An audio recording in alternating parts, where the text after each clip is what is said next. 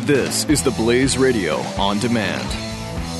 The progressive movement is full of lies. Why do Americans keep falling for the deception? In his new book, Liars, Glenn Beck reveals the simple answer: fear. At our most basic level, we're all afraid of something, and progressives exploit this by offering us solutions to our fears.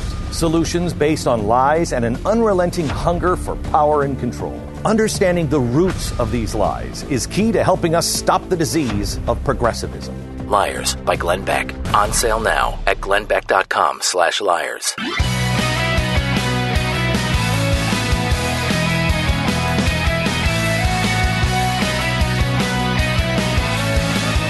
It's more than just events.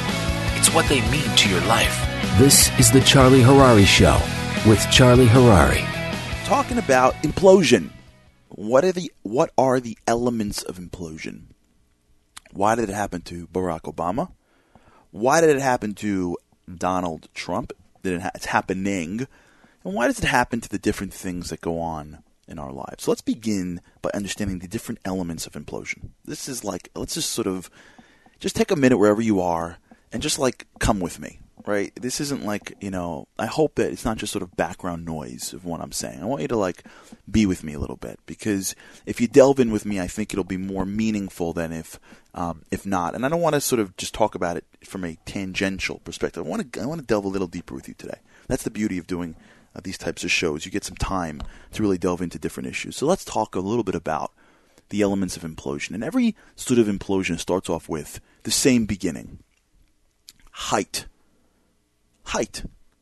right? Somebody scales enormous heights.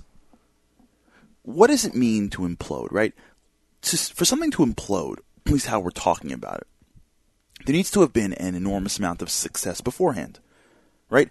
Because if nobody is scaling any level of heights, nobody really is worried about an implosion, right? If you climb a massive building, right, and then you fall, that's a big deal.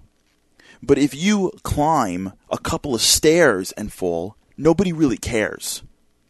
When you talk about implosion from a perspective of things that take place in other people or in our lives, what you first have to realize is that somebody or something was able to scale a considerable amount of heights, right? Someone was able to launch themselves from a pack. Somebody was able to achieve a certain level of success that is distinct from other people.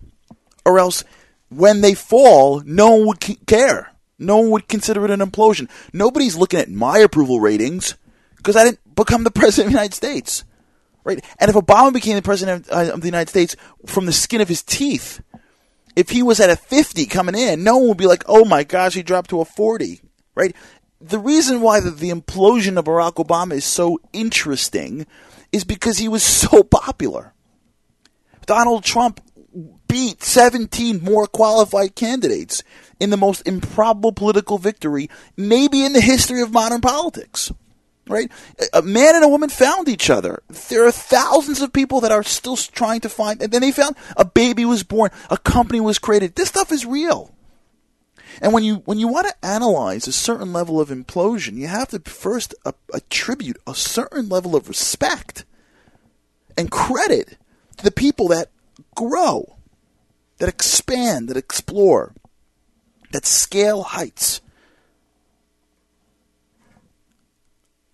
Because it's only by understanding why they became so successful in the first place do we start to get the hints of why they failed or they imploded in the second phase or the third phase of their evolution. So let's begin by understanding that.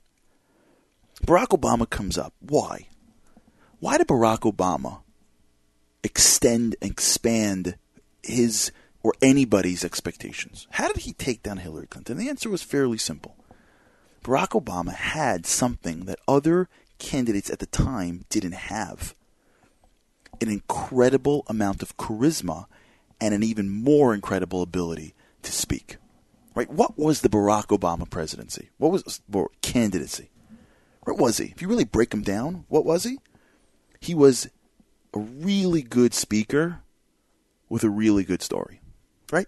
He's got a great story. I mean, he's got a dad and a mom. He grew up in Kansas, and his father was in Kenya, and his white grandmother raised a black child, and he had an improbable, from that background, who would have thought he would have made it? He ultimately becomes, he goes to Harvard. I mean, he's got this incredible story, and what really puts him on the map is the Democratic convention that he attends.